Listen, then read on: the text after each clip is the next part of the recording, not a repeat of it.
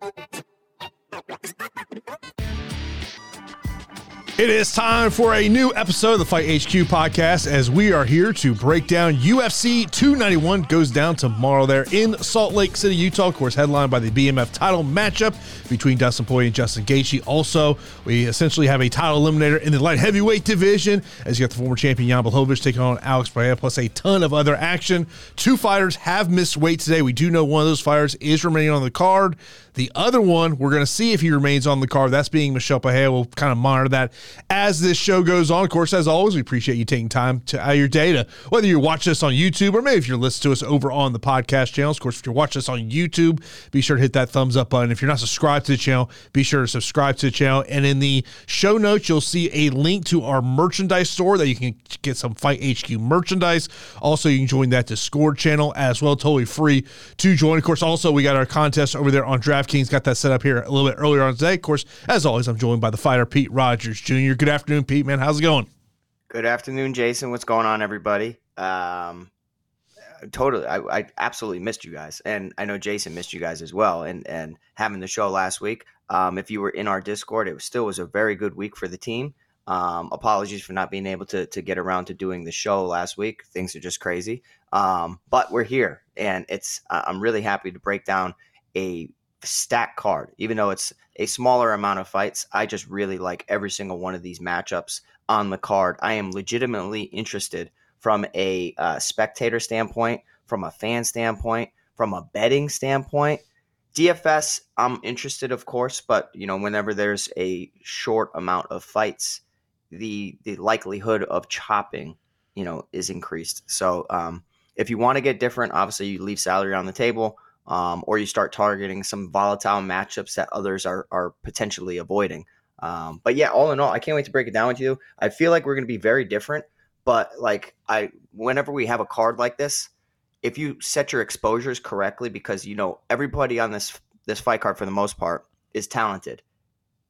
Expect the unexpected and expect to be wrong in some of these you know high profile fights, especially on the main card. Of course, if you have any questions, you can leave those right there in the YouTube chat. You can also leave it on Discord if you want to leave a super chat. Your question will go to the top of the queue. Of course, as always, we appreciate everyone tuning in here. If it's your first time watching us over here on Fight HQ, the way this works, we're going to talk a little about game theory. Then we're going to break down each fight, and then at the end of the show, we'll give you our straight up picks. Plus, we'll listen, uh, we'll answer all of those listener questions. But Pete, when we talk game theory, to me, it starts main event and co-main event, and it's about the price point on these four fighters that I mean, yes, a way to get totally different from the field is to have less exposure on the main event, co-main event, but from a price point, it's just tough for me to get away from these four fighters. Yeah, I think it's, you know, next to impossible for the five round, you know, main event to to not be a part of the optimal lineup, given the salaries, given the nature and the violence of both of these fighters. Unless a, a foul occurs, knock on wood, and it becomes a no contest or a DQ, so, something weird like that, a no contest would result in a poor score. Um, outside of that, um, I just think you can't get away from it. So um, I'm basically going to be in that 90 to 100% range, targeting the main event. Obviously, you could have some some fights outscore it. As far as the co-main event, the price point is virtually impossible to to avoid week in and week out. But we have seen Jan Blachowicz win some some fights, and we have seen some low volume fights in the past where a decision win doesn't necessarily do enough. You know, if somebody scores in the in the 80s or even the low 90s, the low 90s they're probably a part of it, but if anything in the 80s, if it's a higher scoring slate, you could actually find yourself by you know in the optimal lineup by avoiding it i don't suggest you do so because we have a crazy crazy ko artist um, in alex pereira against jan blachowicz who is a very talented fighter for the division um, and he has the the wrestling advantage. So I, I, really think that he can test alex's wrestling defense. Um, can't wait to break it down but I, I would agree with you and say that you know that's that's the best way to start your lineup construction especially if you're using a crunching device target the main and co-main event Yeah, I mean, I, I, think when you're hand building, I mean, that's where I'm. I'm starting. I'm, I'm picking two fighters right in, in the main event in, in co-main event. I mean, I think you. Well, obviously, we'll break down these fights a little bit more, but you know, the question to me with Jan Blachowicz is how much of the game plan will be about you know trying to get this fight to the ground, and how does that one play out? But I think when I look at the rest of this card, there's some other interesting underdogs on this card. We're going to see what happens with Michel Pereira because he was a guy that I had really started to circle over the last two days, thinking about the take the potential takedown upside uh, in that matchup. Uh, you know, I look at another Michael Chiesa to me is another fighter. I think if you're if you're creating a group, whether you're doing it in Cruncher or, or maybe you're you're hand building lineups and you're, you're kind of writing some things down. To me, Michael Chiesa is another guy there's some things that I have highlighted on my my spreadsheet here in front of me the ownership on the on the co-main event is something that I, I'm actually surprised it's not higher than what it is. I'm surprised the Derek Lewis ownership is not projected higher than currently what it is. And but then there's some other fighters I look at this one and like and we'll talk this towards the end of the show, Miranda Maverick, because clear she has the grappling advantage. And we know on DraftKings we want to target grapplers. Oh yeah. I mean, there there are going to be some grapplers that I'm going to you know increase my exposure to. Um, naturally, the heavyweight division is a volatile division, so I'm going to target both sides. And usually, uh, unless it's a heavyweight stinker, 15 minute you know gas fest, which it very well could be. I mean, this is at elevation, and that is the craziest X factor that I have been taking into consideration for this card more so than anything else.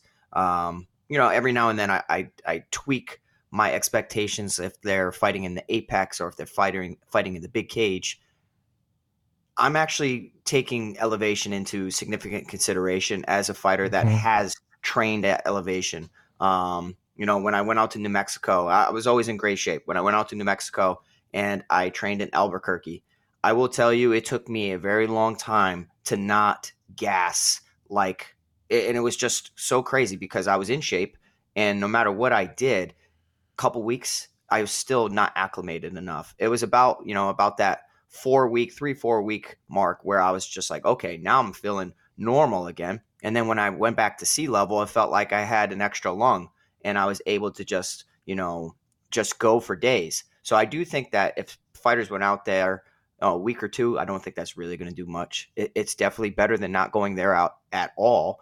Yeah. But I would say like somebody like a Tony Ferguson, even though I'm not backing Tony, but him training at Big Bear for the whole camp mm. definitely translates better than people who are going out there two weeks ahead of time.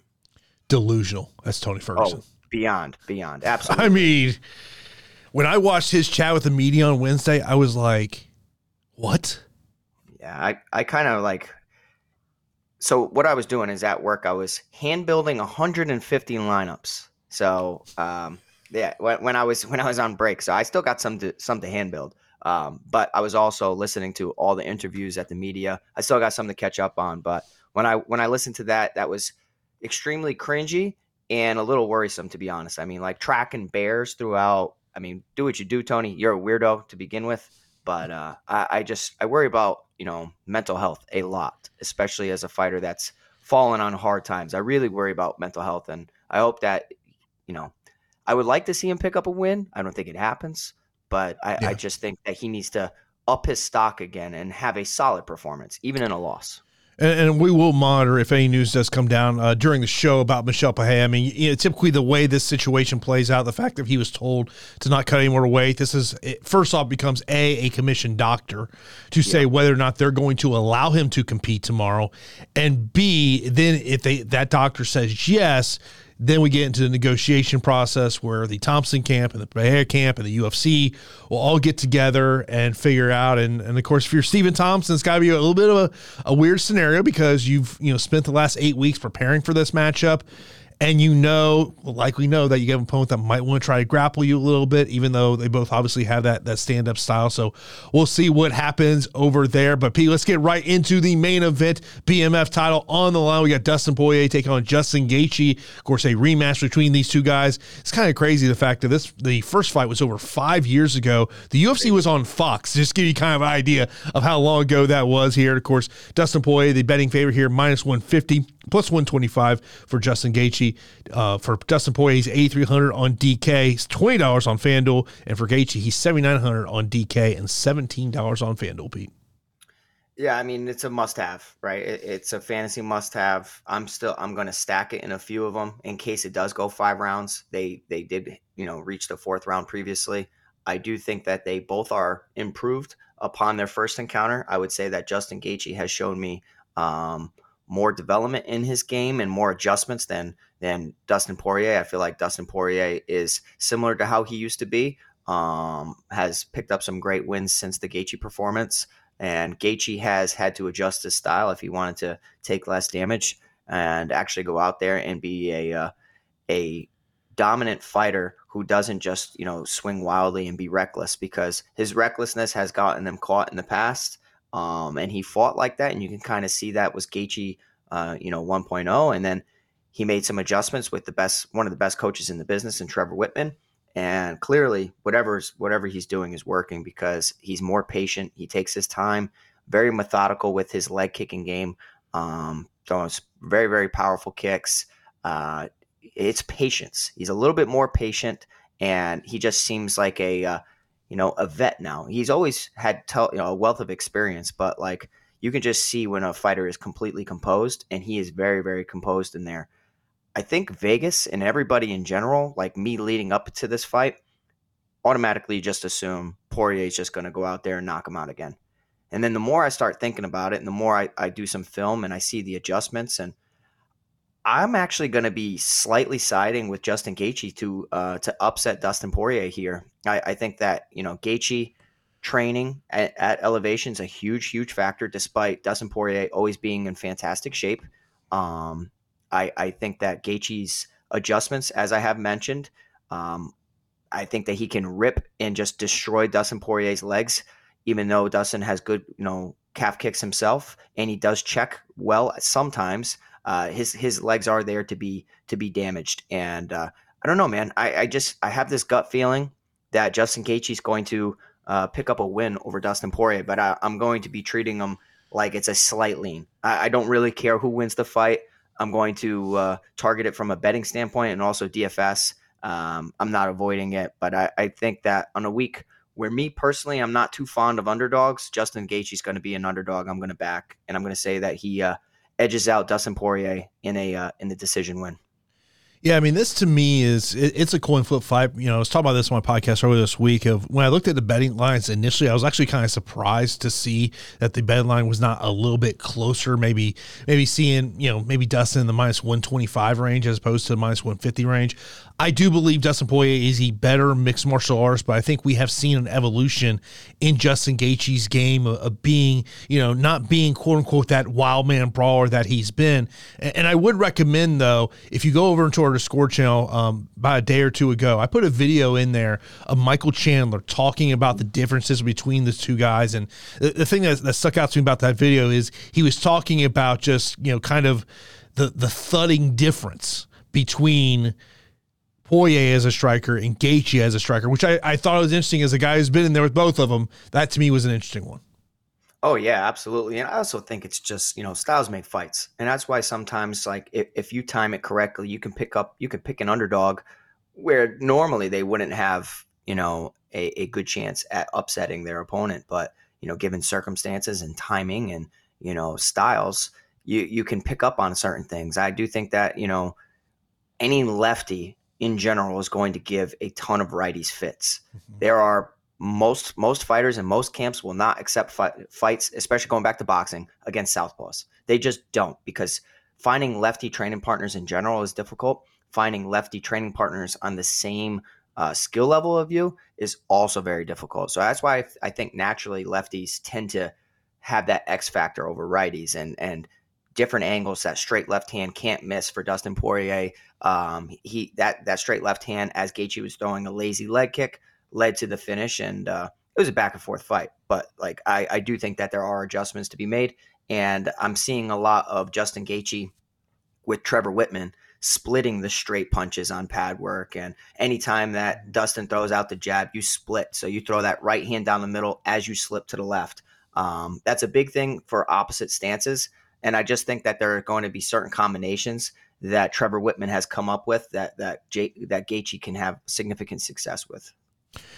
Of course, uh, let's move over now to our co-main event, which is, uh, I mean, the UFC has not come out and said this is a title winner, but the expectation is that the winner of this matchup will take on Jiri Prochazka for the vacant, now vacant light heavyweight title here uh, at some point. I would, I would think probably December is when they will target for this matchup to take place here. So you got the former champion in the 205 pound division, Jan Blachowicz, taking on the former middleweight champion Alex Pereira, moving up, who just looks like a massive man, even oh, at 205 pounds here. Of course, uh, this is is a, a straight pick 'em fight minus 110 on both sides. Over on DraftKings, Blachowicz is 8,200, Pereira 8,000, and they're both $15 on FanDuel Pete. Yeah, I love the fight. I'm actually surprised that you know the UFC didn't go ahead and just uh, book this as the title fight, uh, get, given the circumstances of the injuries surrounding Jamal Hill um, and Jiri Prochazka coming off of you know extensive time off. Um, but it you know it's it's all going to work out, and uh, we're going to get a, um, an amazing fight regardless. I think naturally, I would love to see Alex Pereira against uh, against Jiri Prochazka. From a striking standpoint, that would just be ridiculous. Um, but in this matchup, you know, we do have two high profile fighters. Um, the wealth of experience in MMA definitely lies with Jan Blachowicz. Uh, we have seen Jan Blachowicz lace up his wrestling shoes and go to the takedown well. And the Israel Adesanya fight really sticks out to me because I didn't think the size advantage that Jan was going to have in that fight was going to be as significant as it was. Now, Alex Pereira is a massive man, so the size advantage is nullified. If anything, Alex is the bigger guy, you know. But I, I do think the the wrestling skill of Jan Blachowicz is there, and everything I, I'm seeing training footage wise, he's throwing great combinations to have his opponents respect his guard, and then he's shooting the takedown underneath. That's what he needs to do outside the Israel Adesanya fight, you'd have to go back to Jared Cannonier back in 2017 when we go and we see Jan pick up multiple takedowns. He landed four against against Jared Cannonier um, in a 15 minute fight. Prior to that, the only t- other time he landed more than one was against uh, Ihor uh, So I mean, like he knows how to land takedowns. It's just what happens if Alex keeps getting back to his feet. He mm-hmm. has to avoid the dangerous left hook, whether it's to the body or the head I think that Alex has the clear power to knock out Jan Blachowicz. Um, but I, I can't really pick against Jan when I'm looking at everything up until this point. I mean, the only person to put him away was Thiago Santos as he was blitzing in, hit him with a counter shot. You know, Alex, if he wins, it's going to be, be you know, by finding the chin. I, I do think that mm-hmm. throughout the contest, if Jan goes out there and doesn't wrestle, he's stupid because yeah. you know the the leg kicks that he that he landed against Magomed Ankalaev and everything up to that point, all his other performances. He needs to not become a striker in this matchup. Test the chin a little bit, get some respect, but but lace up those wrestling shoes. It's a clear gap in skill. Um, so it's a lean towards Jan Blachowicz, but you know, just like the main event, I'm going to have a ton of Alex lineups in case he does find the knockout. So uh, for me, I may be different than most people, but I'm picking Jan Blachowicz to to win a decision. I'm going to go with Alex Bahia in this one. I, I just think that his he I expect him to get taken down. Let me just say that. I expect he does get taken down. Over on prize picks, the takedown prop for Jan is two. It's not one of my favorite plays. And and at the end of the show, I'll talk about my prize picks plays that I do like. And over tomorrow and just score, I will put my prize picks uh, card plays in there. And uh, I know that a lot of people like to chase those five lineup cards over prize picks. That's not my my style over on prize picks. I like to kind of go with those three. And of course, if you're over to score last Saturday, you have saw what I what I had over there, a, a nice little win I had in terms Monster. of that one. But uh, but look, I mean, you, you, just know you have to you. If you're Jan Blachowicz, you cannot get into a kickboxing matchup, you know. And I, I think also a potential X factor is Glover Teixeira, the fact that he's been there with, with with Jan. So I think that that's another thing to kind of stay into. But but look, look, I and, and look, I have not started building lineups yet. I would not be surprised if, for say, you know, one tournament, I might do a crunch of give me at least two of these four guys in every lineup. Oh yeah. Oh, absolutely. Yeah, I mean, I'm it's going to be like a 55-45 lean for me um, for for both of them, main event and co-main event. It's just next to impossible for me to get away from it. Um, especially when you have, you know, little faith in a lot of the underdogs on the on the slate. And what does become interesting, and you know, look, you're obviously on the FanDuel side of the equation. A lot of people in that MVP spot are going to be looking at that main event. Totally understandable. Five round fight, you know, yeah. expect high volume. But if you're looking to get different from the field, I think this is a fight to target as the MVP. I mean, look, you're not going to feel good on either side because you're going to fe- you know, fear that Jan Blachowicz just gets takedowns and Alex Pereira can't do anything, or vice versa. Alex Pereira just stops a takedown, lands that left hook, and it's night night. But that to me could be a way if you want to attack the MVP spot over there on the FanDuel side of the equation. Next up is what well, we don't know if this fight's going to happen or not. We're going to have to wait and see. Uh, I've been kind of monitoring Twitter. Nothing's really come out yet. We got uh, Stephen Wonderboy Thompson taking on Michel Pereira, and this is a matchup that was announced. I think a lot of us were, were loving the fact of these two dynamic strikers. Of course, Pereira with capoeira's uh, striking style, the karate style of Stephen Wonderboy Thompson. Uh, Stephen Thompson, a minus 140 betting favorite, plus 124 Michel Pereira. Pereira, 7400 on DK, $13 on FanDuel. Thompson, 8800 on DK, and $17 on FanDuel, Pete. Yeah, you know, not my favorite DFS fight, if I'm being honest. Um, you know, I, I, have so much love for Stephen Thompson. You guys know uh, he's my boy and I just I think he's so dynamic and tricky for most people. Now, I will tell you and I will fill you in on I had this massive parlay several years ago. I, I think I had like six, seven fighters or whatnot.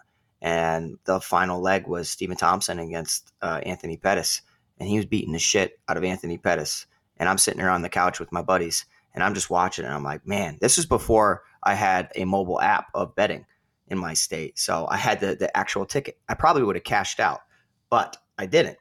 And I'm watching him dominate Anthony Pettis, and then all of a sudden, Superman punch lands from Anthony Pettis, throwing an absolute hail mary, and it knocks out Stephen Thompson, and I just couldn't believe it. Now that tricky, unorthodox, explosive striking style is very similar to Michel Pereira, and he does a ton of reckless stuff from odd, tricky angles. And we have Stephen Thompson. We have seen Stephen Thompson get knocked down um, you know, he was hurt against Kevin Holland. We've seen him knock down both times against Tyron Woodley, uh, Anthony Pettis. So the the chin, as he ages, uh, you know, he's very very elusive. He has great distance management, but as far as absorbing a strike, obviously it's not where he used to be. So I, I liked Michel Pereira as an underdog to increase exposure, and then you bring in the X factor of you know takedowns en route to finding a submission it could happen, but Gilbert Burns struggled, and you know he took him down and he and he ragdolled him, but he was unable to to finish him. So I think the likelihood of Michel Pereira actually pulling this out would be he'd have to knock out Stephen Thompson. And at elevation, a guy with poor cardio, you know that he's going to probably come out there hot out the gate in round one. That's his best path. Um, but with all that being said, I just think Stephen Thompson's too good at distance. I think he's going to uh, you know, kick and move, kick and move, strike. Hopefully, not get into any boxing exchanges. I like him when he's mixing it in, hands and legs. Not too many boxing because uh, I am fearful about that chin. But truthfully, I don't think this fight happens, Jason. I, I think that uh, you know Stephen Thompson's father is just going to pass on it, and I think they should. Uh, I, don't, I, don't, see any reason why they they should take it. Um, live to fight another day against a guy who's actually going to be a professional and make weight. So uh, it's a Stephen Thompson decision win for me. Uh, but uh, as as I said, I don't think the fight happens.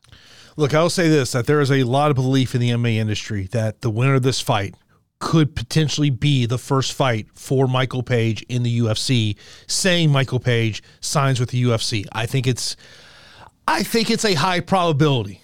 Michael Page will be in the UFC. I mean, look, the UFC is not necessarily in the business of signing 36 year olds at 170 pounds, but the fact that they featured him on the broadcast last week, I thought was a very interesting sign that uh, you know I, I, think that the days of Mike, Michael Page uh, being outside the UFC are coming to an end. A little foreshadowing, yeah, you know what I mean. Like it's like, yeah, he's a little tease. But I mean, there, there's plenty of matchups striking wise. I mean, I, I, think that if they match him correctly, that he could become a star, even more so in the UFC. But you put him up against any wrestler, it's a, it's not a not a good night.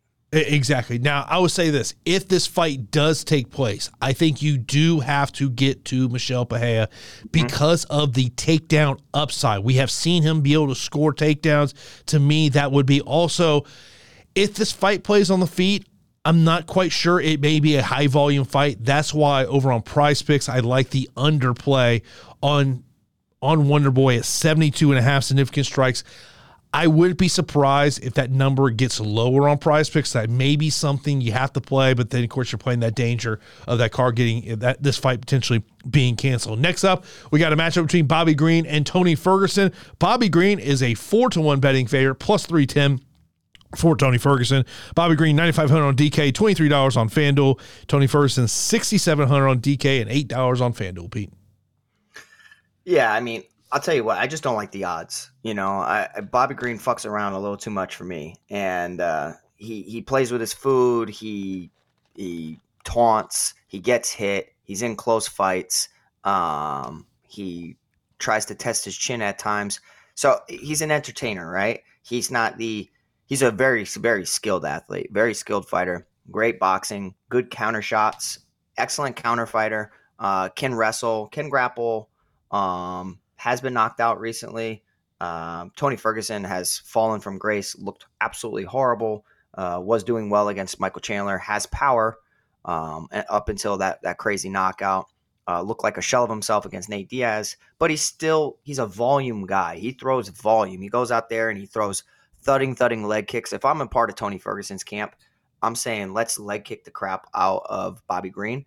And uh, you know he's such a a boxing oriented fighter. Chew up the legs a little bit, um, and, and you know start to incorporate your elbows, obviously.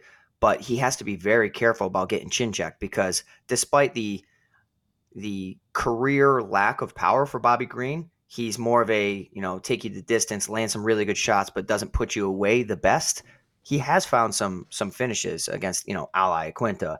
Um, you know we, we've we've seen Bobby Green go out there and and put people away. The the Jared Gordon one was a little fluky because of the the headbutt, um, but he looks like he's on his way up, and Tony Ferguson is clearly on his way down and out. Uh, with all that being said, I just think the price is ridiculous, and I'm going to be getting to both of them. And as far as a punt, who could lose? we have Tony Ferguson sitting there at 6,700. I think he loses a 15 minute decision. But I think that he could actually give himself, you know, give a better account of himself than what most people are anticipating just because of Bobby Green's knack for finding, you know, close decisions, split decisions, unanimous decisions, um, messing around, taunting. What that could do is just open the door of opportunity of points for Tony Ferguson. Um, but yeah, it's a price point of 9,500 Bobby Green. Does he score 120? I don't think so. So if you don't think he scores 120 and you find some other fighters out there that you like better, uh, I'm all with it. But do you think he scores 100 in a win? I do. I, I think that he does score 100 in a win. So um, I think he's fine. If it's a if it's a low scoring slate, you might need him, similar to like other crazy favorites we've we've been having. Um, it's probably a safe bet that he wins. I just hate the number and uh, I'll, I'll, be getting to both of them, but I'll probably get to other nine thousand options a little more. Yeah, I mean, to me, the one thing in about Tony Ferguson, I talked about this earlier this week, is, you know, we we never know when a downside of a fighter's career is going to happen, and you know, you look at that run he went on pre twenty twenty. I mean, it was amazing, and I just don't know. I mean, you you talk about a career defining beatdown against Justin mm-hmm. Gaethje. I just, you know, like when he says on Wednesday that he believes he's five fights away to getting a UFC title, I'm like who is in Tony Ferguson's corner that's letting him believe this? It's weird. So he he has his lifelong wrestling coach. I just feel like like Tony Ferguson. If you put him a part of a legitimate legitimate camp, I think that he could actually like find himself again, or he could have done more than he did. I mean, he was on a massive win streak for the longest time. It's just like I don't know. It's kind of like, are you surrounded by yes men? Because if people aren't looking out for you and you're not changing shit in your camp and you're getting demolished and you, are just even as a grappler, like his jujitsu, like it's just been nullified. And as all this talking about his wrestling and his wrestling coach, lifelong wrestling coach, his wrestling has looked poor. Like I would love to see him test Bobby Green's wrestling. I think Bobby Green will do better, you know, personally. Um, but yeah, I just feel for fighters, especially when I can see that mental health is struggling. Um, with all that being said, I wouldn't mind stacking this fight just to be super weird. Like in just a handful. If you're doing 150, I'll probably just do a couple, just because if it does go 15 minutes, we could see a ridiculous uh, amount of of strikes landed, like 200 significant strikes. Yeah, I mean the thing is, if you go over to UFCstats.com, I mean Tony Ferguson just has not been a takedown guy. He just hasn't. I mean, he no, hasn't been that guy. And um, I mean, look, when I saw the the the betting odds and then the DraftKings, I was like, oof, man, I'm picking Bobby to win the fight. I go, but to get to that price point, I'd much rather spend hundred dollars less and get to a Miranda Maverick who's going to have a grappling upside versus Bobby Green in a fight that probably is going to go 15 minutes. That's why I do like the more fight time on Bobby Green over on Prize Picks. But uh, but yeah, I, I just don't know if a 9,500 Bobby Green can ultimately be optimal in this spot. Next up, of course, our opening fight of the pay per view got Kevin Holland taking on Michael Chiesa. Kevin Holland, a minus 150 betting favorite, plus 125 for Michael Chiesa. Holland, 8400 DK, $16 on FanDuel. Chiesa, 7800 on DK, and $14 on FanDuel, Pete. Yeah, so I view this fight similar to the uh, Jan Blachowicz and Alex Pereira fight, where it's just like Pereira could easily win and knock him out, and you know, no problem at all. And if you went aggressive with Alex, then it could set your set your lineups up for success. Up until he proves to me that he can defend takedowns at a regular, you know, at a regular pace, um, I'm sure that you know Glover's gotten him prepared for a little bit. But like other talented fighters were prepared for Jan's takedowns, and Jan's able to get them. Um, Jan can also strike too, so like I'm not completely crossing out the idea of Jan hurting uh, Alex on the feet. So very similar to that fight, we have you know Michael Chiesa, who has been relatively inactive, battled back injuries throughout his entire career, um, getting some work done at the UFC PI, up against Kevin Holland, who's one of the most active fighters within the past several years. Very very good striker, complete wrestling liability. Um, his wrestling just I don't know what it is. He's a step behind. He he knows what to do. It's just the timing of everything is off. Um, his reactions are off. I do think that he has a sneaky jiu-jitsu uh, path to victory here over Michael Chiesa, who at times when he doesn't find success with takedowns or striking, if he gets hurt, he starts shooting panic takedowns, and then he he ends up getting submitted. So um, we we do know that Kevin Holland has some sneaky jiu-jitsu. We haven't really been able to see it because of his lack of wrestling.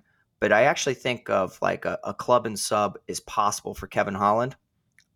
With all that being said, I'm torn on the fight as well. I know that there's an inactive Michael Chiesa looking to hop in there against a guy who's been pretty hot of late. And I'm still going to back Michael Chiesa. I'm going to let Kevin Holland prove it to me. I'm going to let Alex prove it to me about him defending takedowns, and I'm going to let Kevin Holland prove it to me. If he goes out there and defends Michael Chiesa and he damages him up and, and just beats him up, good for him. I'm still going to have exposure and, and my exposure's set correctly. But uh, I think like on a week where I hate the underdogs, I'm going to go with Michael Chiesa as my second underdog, uh, you know, in a boring, takedown driven, control time type of fight. You know, Chiesa's never been a, a high fantasy score upside guy, but to me, it's just it's the stylistic aspect of this matchup of the mm. clear way for him to win this fight is by utilizing grappling. And we have seen Kevin Holland get taken down constantly. And that's why when you're talking about plays under 8,000, even on FanDuel at $14, I do like a Michael Chiesa play in large field tournaments just because of what he could do in terms of the grappling. Do have some concerns about the reach disadvantage for Michael Chiesa in terms of this one. Uh, and by the way, I don't know if you saw this, Michael Chiesa uh, revealed this week that he was one of the fighters who uh, privately hit up Dana White to say, uh, "I'll step in, take on Bo Nickal."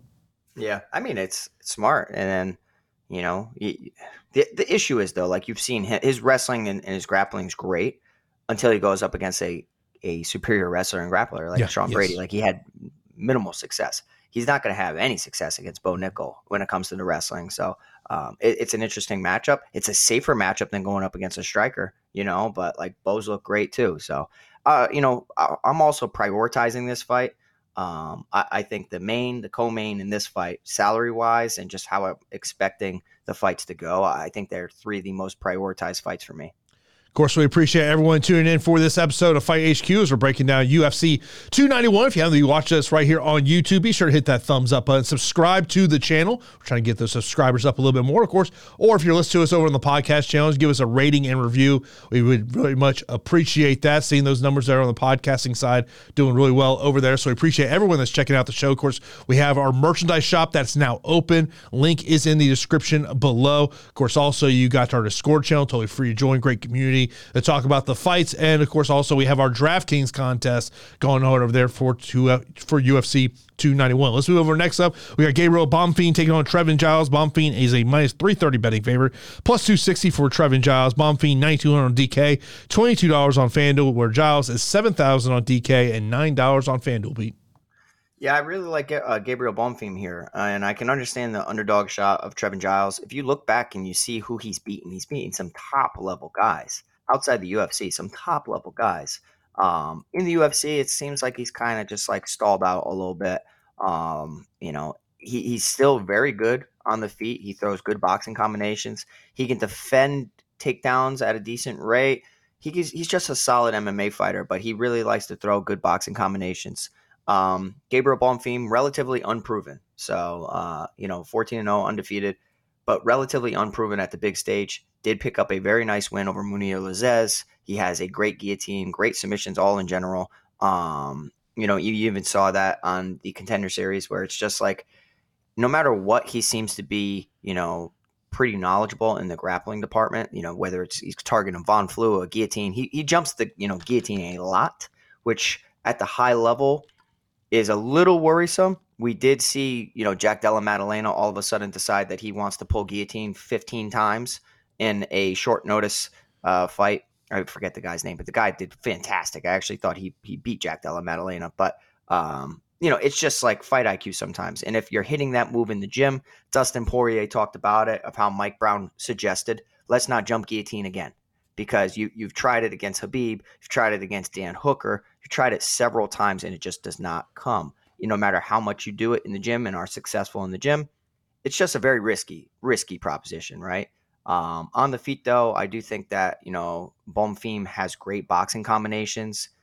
I uh, would like to see him get extended over 15 minutes, but I actually think that you know one way or another, we've seen Trevin Giles get hurt or panic shoot a takedown in result of getting you know, damaged on the feet and, and just winds up in a choke. So I'm going to be picking uh, Gabriel Bonfim. I kind of like him here, but I understand the underdog shot of Trevin Giles to win a decision. Uh, but Bonfim on the feet, his TKO prop sits at plus 225. His submission prop, which is everybody's go to, sits at plus 110. I, I think that he's going to. Uh, you know, show off his striking and hurt Trevin Giles. It's just, does he finish him with it? Is it a club and sub? Does he hurt him and then hop on a submission? So I'll go with uh, with Bonfim to win by TKO KO sitting at plus 225. I, I mean, I think if you maybe want to play a little safe, Pete, maybe just look at the under one and a half. Oh yeah, absolutely. I mean, you could. Uh, it's it's it's at you know minus 140, minus 150, which isn't bad at all. It's just uh, I like Bonfim just in general. Trevin Giles is a tough out. And that's just the way that Bonfim's been starting. It does look like that under will hit. Um, but you never know when a guy steps up in competition against, uh, you know, a proven vet. Yeah, I mean, like I feel like if Bonfim's going to walk away with a victory, I do think that it's it's within seven and a half minutes. The longer the fight goes on, that's where I, I kind of do wonder: could we see just Trevin Giles squeak out, maybe wear down Bonfim, and maybe squeak out a, a, a unanimous decision or split decision win? But I think it, you do go. The safe pick, pick here is go Bonfim, but I think you have to understand that you know what happens if this fight say hits minute 11. What, what does Bonfim look like there? Next up, we got a heavyweight matchup between Marcos Rogerio de Lima and the Black Beast, Derrick Lewis. Derrick Lewis, a plus 190 betting underdog, minus 230 for Rogerio de Lima. He's 8,500 DK, $19 on FanDuel. And the Black Beast is 7,700 on DK and $11 on FanDuel, Pete. Another fighter in a prove me wrong type of situation. And uh, as long as you set your exposures correctly, you should be fine. Um, but like, as far as picking, I'm just I'm just not going to do it. I'm going to. I know the Black Beast talked about how he's in great shape. Um, he looks leaner than ever. He actually has abs, and it's kind of crazy. Uh, but you know, this is something he should have been doing his entire career. And injuries have plagued him, or he always has excuses following defeats. Listen, man, every fighter out there is banged up, bruised up. It's just some are more vocal than others. And you could have something hampering you throughout camp or during a fight. But I guarantee you, if you really dug into your opponent and you actually like, you know, listen to about their story and behind the scenes, they're dealing with stuff too. So I don't know. I, I can't just throw out all the results in the fight tape that I'm seeing of, of the of Derrick Lewis making mistakes, looking like he's kind of lost that fire. Um, and whereas Rogerio de Lima, I didn't think was good at all. He actually shows a skill set to beat Derrick Lewis, in my personal opinion. He needs to be very careful in any exchange. If he's just going to go out there and throw hooks and bomb hooks, it's a 50 50 coin flip fight. Who knows who's going to land? Um, I would probably edge Derrick Lewis in just a boxing match. We'll, we'll, we'll find the chin of Rogerio de Lima. But what I see from de Lima that I can see giving Derrick Lewis tremendous problems are the incorporation of leg kicks and heavy leg kicks. You know, all those guys down on American Top Team, they built this type of Thiago Alves style where they rip those leg kicks. And Rogerio de Lima for the heavyweight division, a, a division not really known for kicking that well, chops the legs like some of the best. So I, I think that we've seen Derrick Lewis hurt to the body in the past. You've seen that fire taken out of him. I can see Derrick Lewis just getting his leg butchered. Now, does that result in a finish? Does that result in him getting put in his back and result to a, a submission defeat, or is it just a 15 minute gas fest? I'm not really sure. I think the a lot of people are going to say, "Oh, this fight's at elevation." Uh, they both have poor cardio. One has abs, one doesn't. Let's side with Derrick Lewis and his entire resume. I'm just saying, like maybe, maybe you know, Father Time's undefeated, and maybe the best days of Derrick Lewis are gone. Even though I don't think Rogerio de Lima is the best, I'm going to be picking him here, and and Derrick Lewis can prove me wrong. I'm still going to smash exposure to his side, but yeah, as far as picking, I'm going to pick uh, de Lima to win by uh, TKO KO.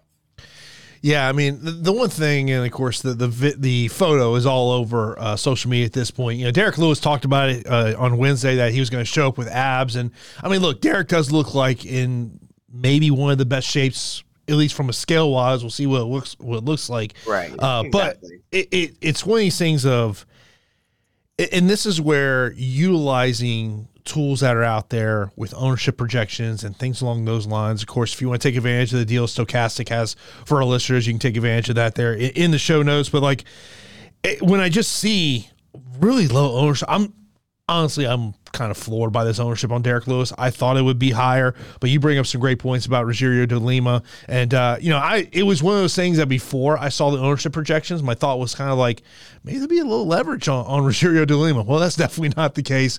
Uh, but, uh, you know, it's probably a fight that, because um, this week, the, putting lineups together really has not been tough just because of the salary savings we're getting in there in the main event and co-main real, event. Real, real, quick, Jason, I just want to throw this out there from a, from the betters out there. Yeah. Um, if you do think that this is a complete gas fest and heavyweight gas fest do occur, whether it's a a staring contest or they're just tired, yeah. um, and it is at elevation, two guys with terrible cardio, just throwing it out there.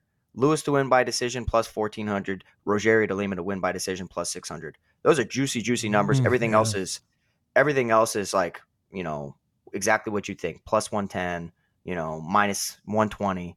Those are just just in case they gas. I think it's worth a sprinkle. Or even maybe you want to hit like a Black Beast round three TKO. Right. Win. Yeah. Yeah. So, something weird like that because everything early is going to be juiced like crazy and, and you're going to have to avoid it. Next up, we got a match between Roman Kopylov and Claudio Ribeiro. Uh, Kopylov is a two to one betting favorite, plus one seventy for Ribeiro. Uh, Kopylov nine thousand on DK, eighteen dollars on FanDuel. Uh, Ribeiro seventy two hundred on DK and twelve dollars on FanDuel. Pete. Yeah, I really like Kopylov here. Um, I'm not convinced that Claudio Ribeiro is is good. I'm just not, and I do think that Kopylov can beat him anywhere he wants. Um, obviously, in a in an exchange on the feet, Ribeiro has a massive, massive power. Uh, he had surprisingly a grappling path in his previous matchup. I just don't think that's going to happen against Roman Kopylov. I, I think Kopylov, if he wants takedowns, he'll get them. If he wants to stand and strike and butcher you from the outside, he's he will. And uh, you know, picking up a win against Punahele Soriano, I know that Puna's hype has kind of you know deflated a little bit, but Roman Kopylov sitting there at nine thousand, I think, is a very very solid play. Um, outside of just landing a big shot, Claudio Ribeiro at 7,200, I'm relatively, you know, uninterested. Uh, I just I think that there are some better underdogs with a higher, you know, higher ceiling. Kopylov has looked like the the prospect we all thought that he was going to be coming into the UFC. Um, you know, losing to Duraev by just getting ragdolled, losing to, uh, via submission in his debut to Karl Roberson, horrible on paper. But picking up back to back victories over Takira and Punahele Soriano. It looks like this kid's legit. I think he is. I'm not I'm not sold on Claudio Ribeiro.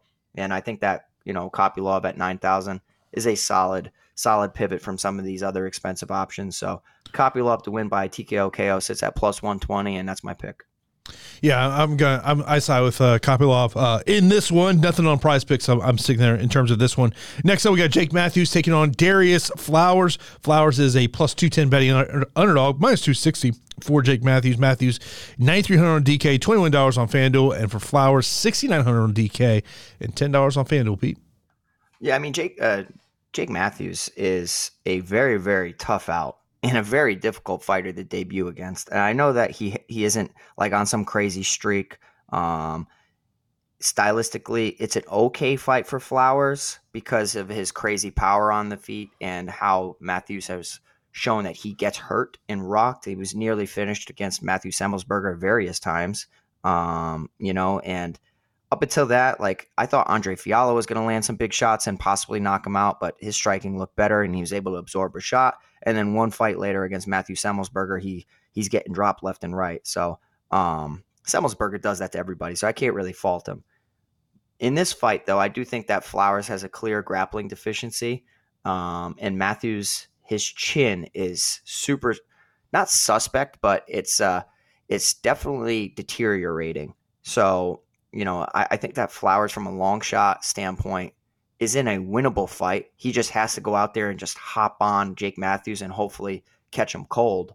Um, Flowers, his TKO KO prop sits at plus 350. So clearly there needs to be some respect around Darrius Flowers' knockout power. Um, but in the grappling department, we've seen if Jake Matthews gets on top of you, he's got excellent, excellent pressure, good submission skills, and that's something Flowers has struggled with. So I still think that Matthews wins at 9,300, but sprinkle some to the underdog in case that he lands a shot. So Jake Matthews at 9,300. I think his best path to victory is finding the submission, and his submission win sits at plus 180 you know, of course, Flowers coming in here on short notice, you know, getting into the UFC with this one. We'll see well how well he can do there in terms of that one. Next up, we got a matchup where one fighter did miss weight, and that was Vinicius Salvador missing weight coming in at 128 and a half pounds. The fight will go forward as a catchweight matchup. Salvador giving up 20% of his purse to CJ Vergara, who's a minus 150 betting favorite. Salazar eh, Salvador is a plus 125. Vergara 8700 DK, $16 on FanDuel, and for Salvador, he is 7500 on DK and $14 on FanDuel. Yeah, I mean, you know, heavyweight MMA, women's MMA, and flyweight are fighters that I always increase underdog exposure to. Vinicius Salvador kind of plays around a little too much for my liking. Uh, you know, too busy taunting, too busy, uh, you know, putting his hands down, getting hit with so many shots to prove that he's not bothered, and then, you know, landing a, a knockout shot against Shannon Ross on the contender series and then uh, most recently getting dog walked in a way against uh, you know Victor Altamirano. So I, I do think that everything I'm seeing from CJ Vergara proves that he has the skills to beat Vinicius Salvador. I respect his defense better than I respect Vinicius Salvador's. Um, Salvador has some sneaky pop for the division, but that pop comes at a cost because you know he's going to kind of lure his opponents in and and sometimes have to dig himself out of a hole. I don't necessarily know if he actually is successful with digging himself out of a hole. So I think CJ Vergara is a solid play. Uh, you know, in general, flyweights, mid priced, upper tier priced, unless they have, you know, high upside of finishing in, you know, they, they, their scores are okay. It could be just a volume score where he could just land so much against Vinicius Salvador that maybe he he breaks the slate at 8,700. Um, but you know, I, I just think that CJ Vergara you know, he, he picked up a, a finish over Daniel Lacerda in round two. Crazy, crazy fight, turn of events.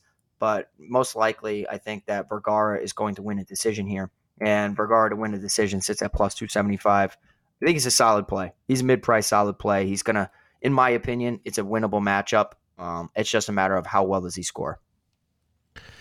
Yeah, yeah. It's. Uh, I mean, we remember that last match that Vergara had was just a fun uh, fight there. But uh, you know, uh, I was telling Pete right before the show, uh, Salvador was a guy I was kind of looking to, uh, to mm-hmm. um, throughout this week, but the missing weight is that's a concern for me when we're talking about at, at 125 pounds. Next up, we got Matthew Schmelsberger taking on Uros Medic. Medic is a plus 175 betting favorite, my, our underdog, minus 210 for Schmelsberger. A uh, Schmelsberger 8600 on DK, $19 on FanDuel, and for Medic, he is 7600 on DK and $12 on FanDuel. Pete.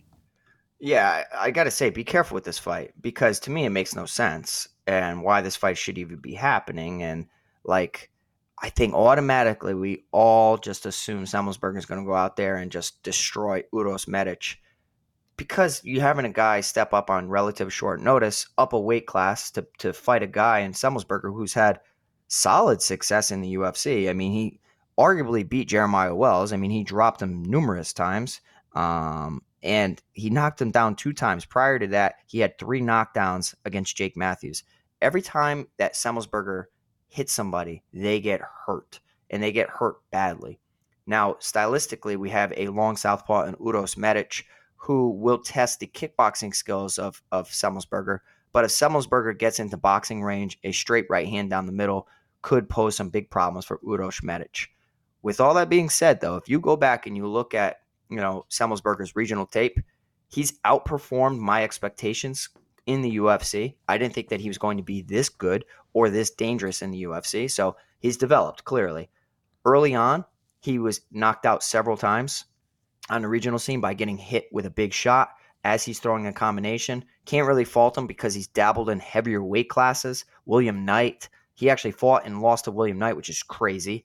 Um, and then he's, you know, he, he was hit with a, a, combination and, and dropped and knocked out pretty early in round one.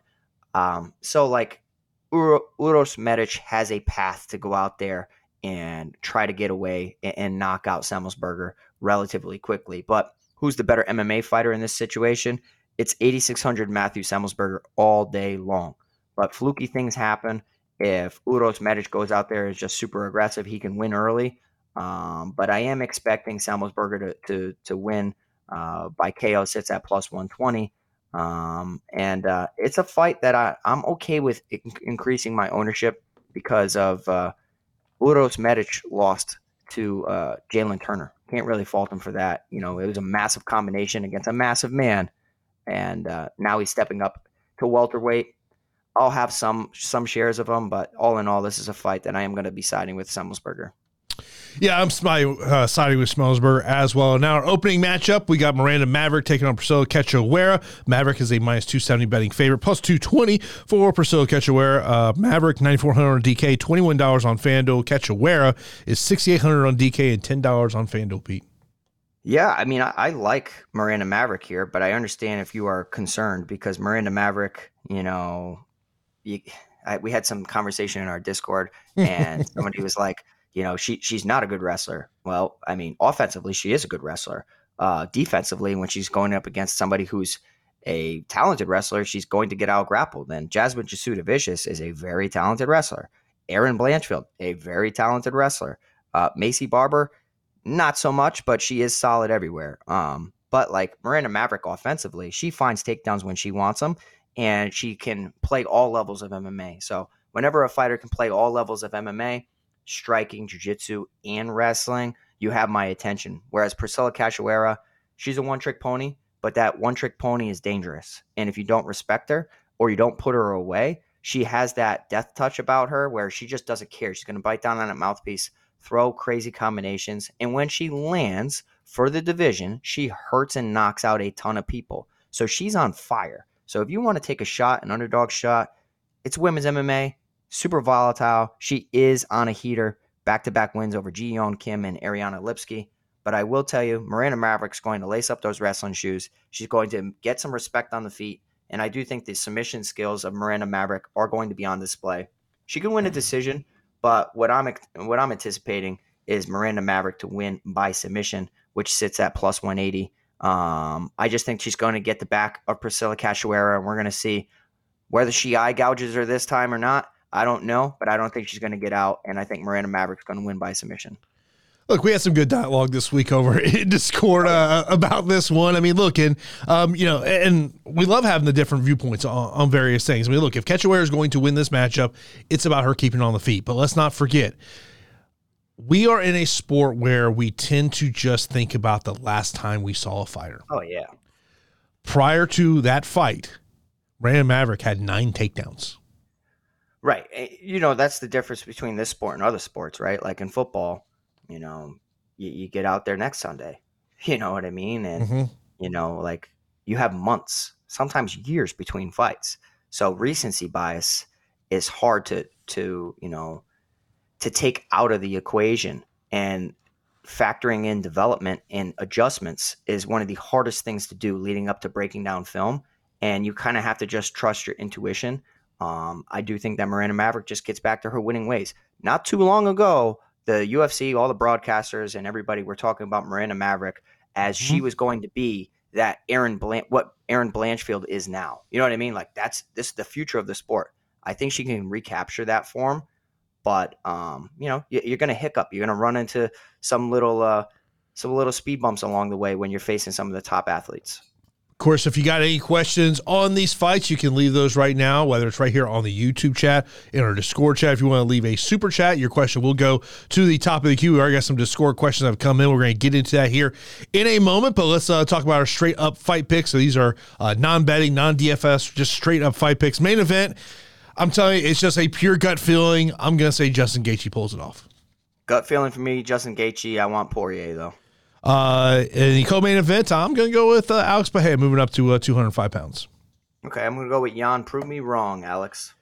I don't feel good because of what happened today, but going in today, my pick is Michel Pereira, and I'm thinking I'm looking at the grappling upside here. That's why uh, I'm looking at him to get the victory here. If if this fight happens, yeah, I don't think it is, but I'm gonna go uh, Wonder Boy.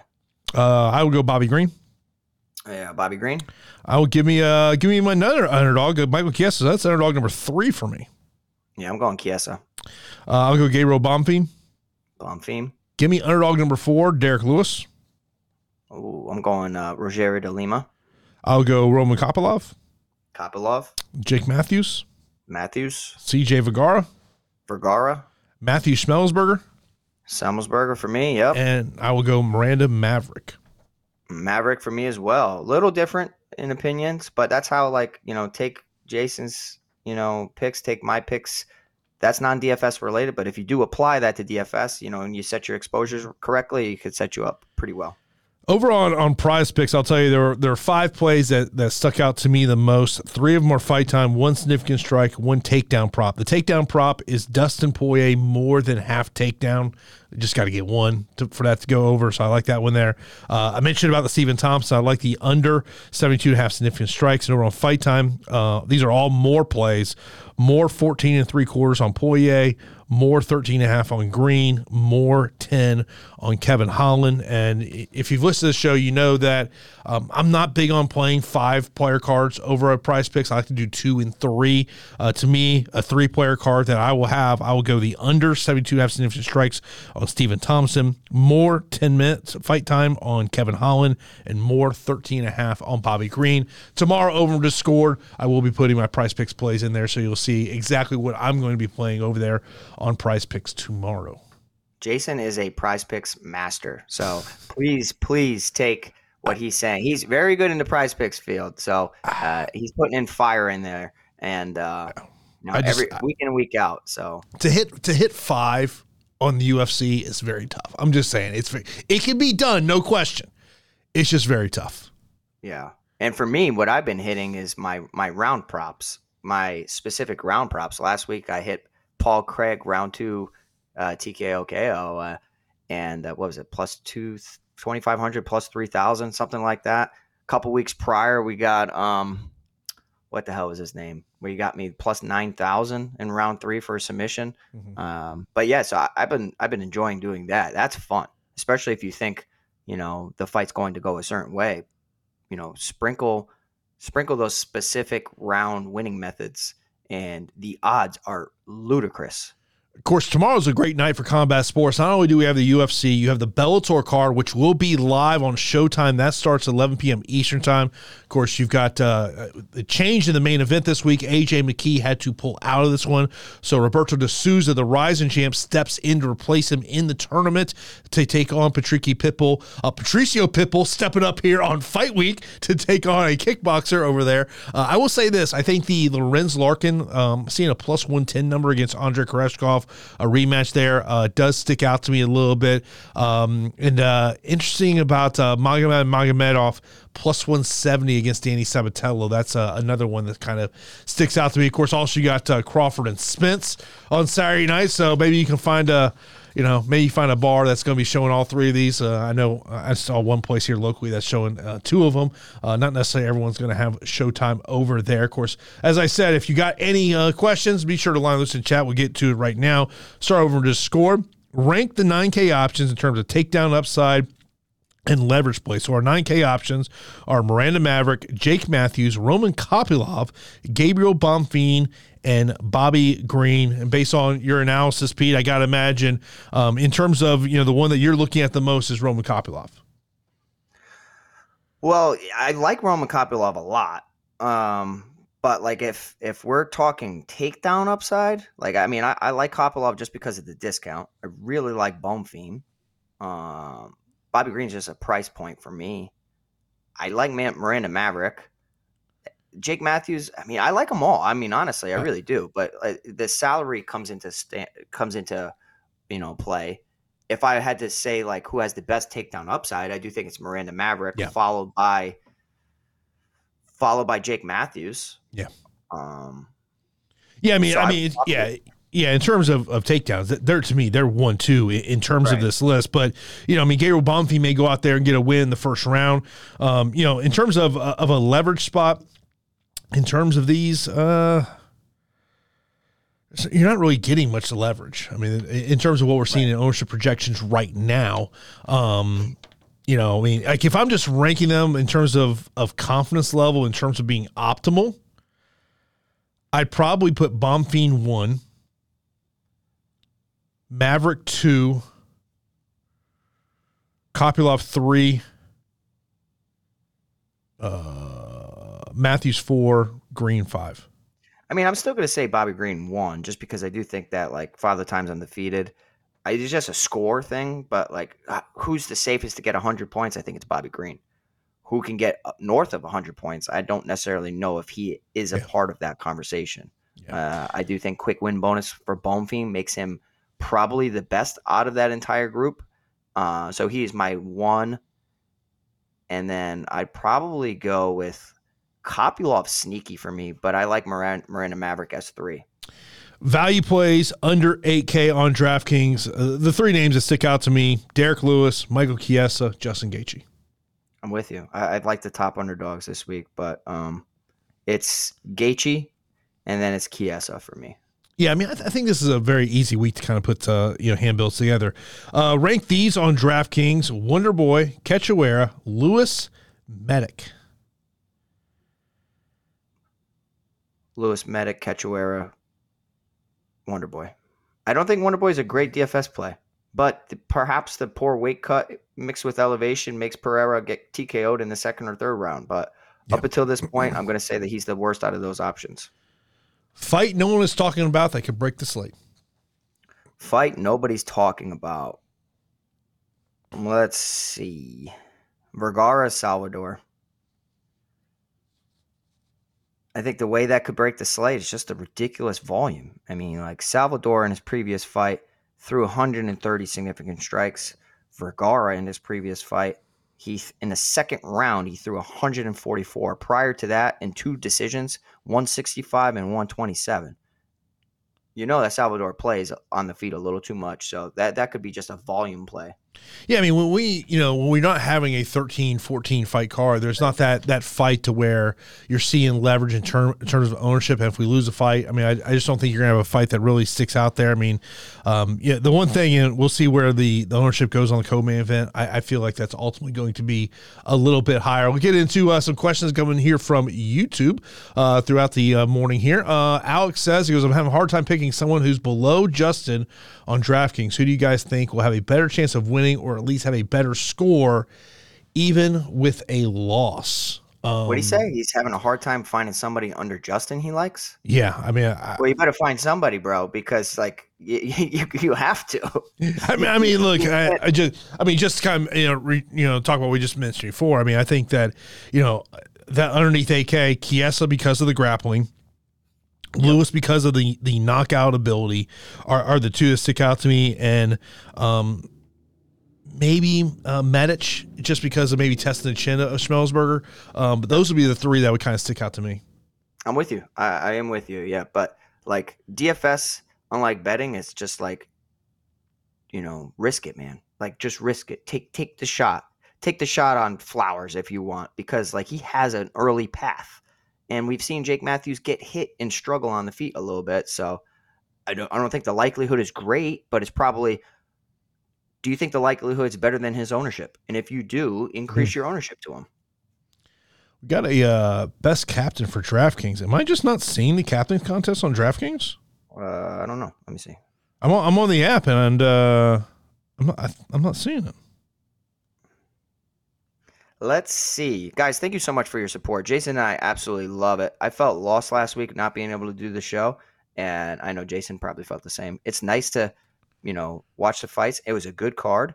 Um, yeah, I'm not seeing the captain thing, bro. I'm seeing the Rainmakers, so yeah, no, I, am I'm, I'm logging into the the web version of DraftKings because I didn't see it on the app, and uh, no.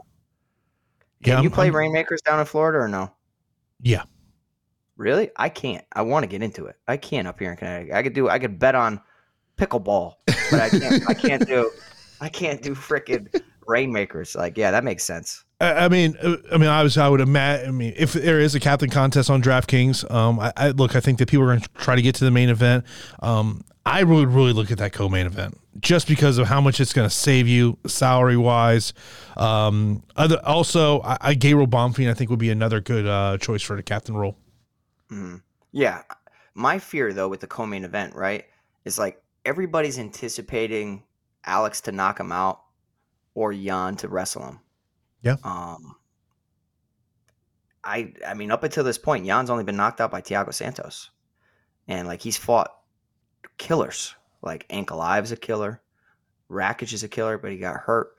Uh, Glover's a killer. You know that that you know Alex isn't going to sub him. I would lose my mind if he did. But uh, I just I don't know. I, I think that the the concerns about Jan getting knocked out. I understand that nobody hits like Alex, but like every he hit Bruno Silva how many times, and Bruno Silva was still there, and then all of a sudden Gerald Meerschaert touches him and he goes away. So it's look, weird. MMA doesn't make any sense. Look, I'm just want to go on Instagram. I want to see Rogers Mixed Martial Arts Academy, two dudes like wrestling in a river, and literally Alex is oh. is putting Glover's head underneath the water for the tap. Hey man, I like it. That's that true killer instinct right there. And uh, like, what is going on in Connecticut these days? Yeah, he's gonna drown his buddy. Uh, but yeah, it's you know. I'm still saying, man, it's crazy how the part of Connecticut they're in is like a mini Brazil. It's it's really crazy, and uh, massive Brazilian Portuguese population, and it's it's really cool. Like, who the hell else lives in Connecticut? Nobody. Look, I'm just saying that the the viral picture out there of Glover holding the mm. pitcher of beer, I'm like, I'm like, is Glover just drinking straight out of the pitcher? Is that what we're doing in Danbury? Hey, yeah, oh yeah, Connecticut's a good time, bro. you know, it's kind of crazy because we uh, Strickland came up to Connecticut to get some cross training in with Alex. Yeah. Um, and I know that uh, that Brennan went up there and, and, trained with them all as well. So you know, keep them coming, keep them coming to Connecticut. I love it. Yeah, you got Brennan's got a big fight coming up here.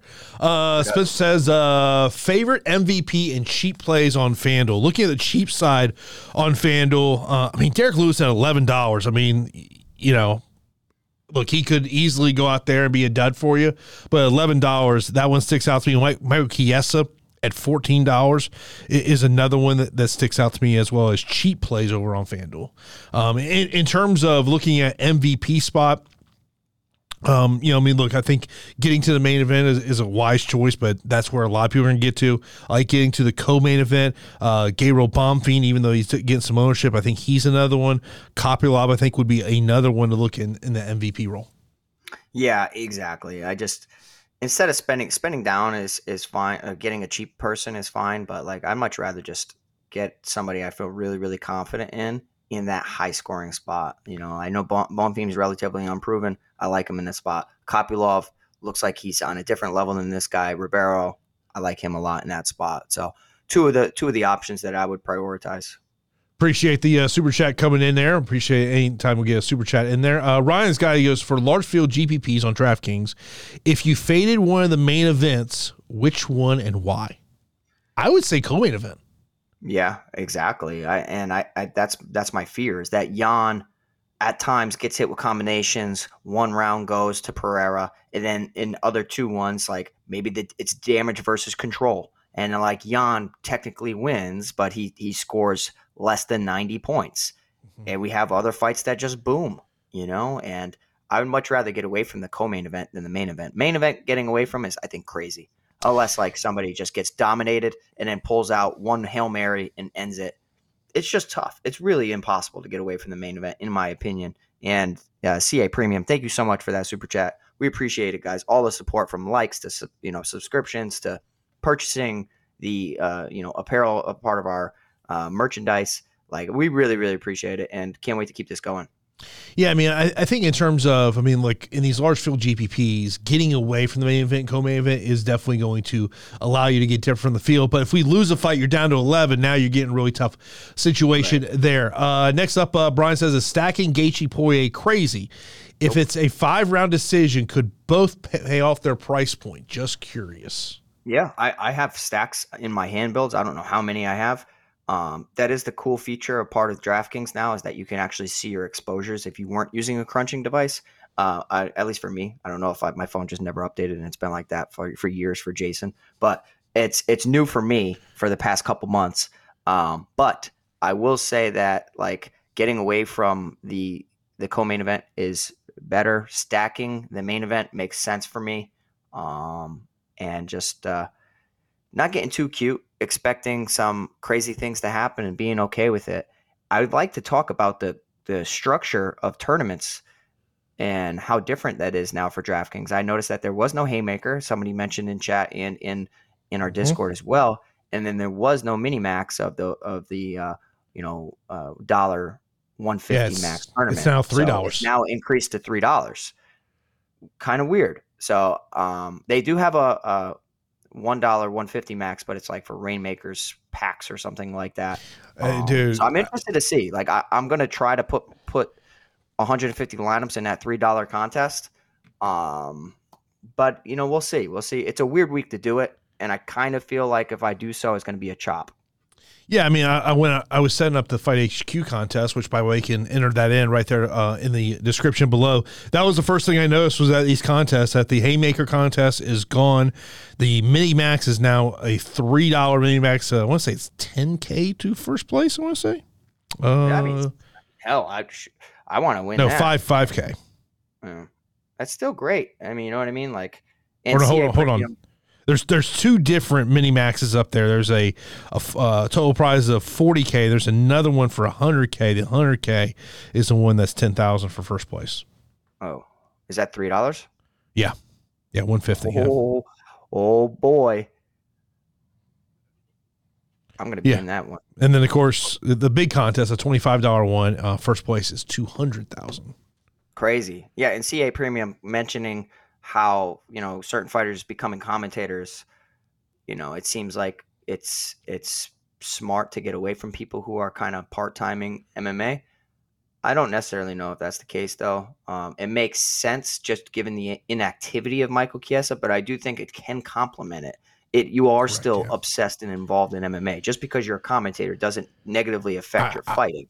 You I need a break from fighting. You can't fight and train 24 hours a day and being in a sport and understanding it from a coaching, strategic, mm-hmm. and analyst standpoint, I do think is beneficial. So I, I don't. I think that you know that's apples and oranges. Yeah, I mean, are you going to say that Sayif Saud's you know not as good as a coach because he's doing work for the UFC as an analyst role?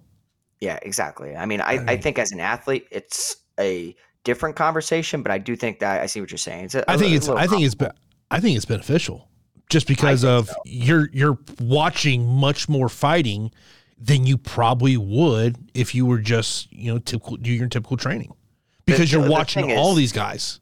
Correct. The thing is, is that most of the people that are becoming commentators are sort of on their way out of the yeah, sport. Correct. That's that's more yeah. of a factor than them commentating, in my opinion. All right, we got a couple of FanDuel single entry questions here. Uh, Kopylov and Alex, or Kopylov and Holland. Uh, I would go Kopylov and Alex. I yeah. I just everything I see from Holland, he's just gonna get taken down. Yeah, I know that that's that's a scary thing for me. Um, another single entry on FanDuel, Semelsberger or Kopylov to be the better play.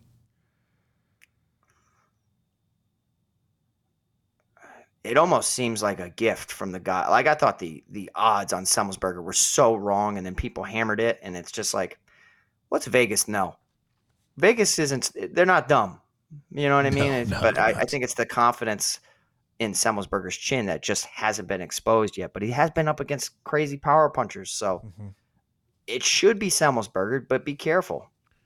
No, I'm with you on that one. Of course, so if you ever have any uh, questions, comments, if you're watching this after the fact, you can leave a comment on YouTube. Be sure to join our Discord channel. Totally free to join. Great conversation we have in there. Of course, also we have our merchandise store. You can check that link out in the description below. We've got a DraftKings contest going on over there. So, Pete, anything else you want to leave our, our, viewers with before we get out of here?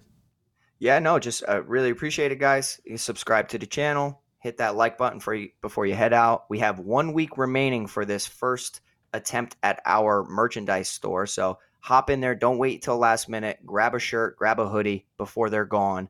And uh, yeah, we really appreciate it. And of course, that is going to wrap it up for the Fight HQ podcast for UFC 291. Of course, you can check out this show on YouTube, Apple Podcast, Spotify, wherever you get your podcast. So we will talk to you next week as we'll get you ready for next week's Fight Night card.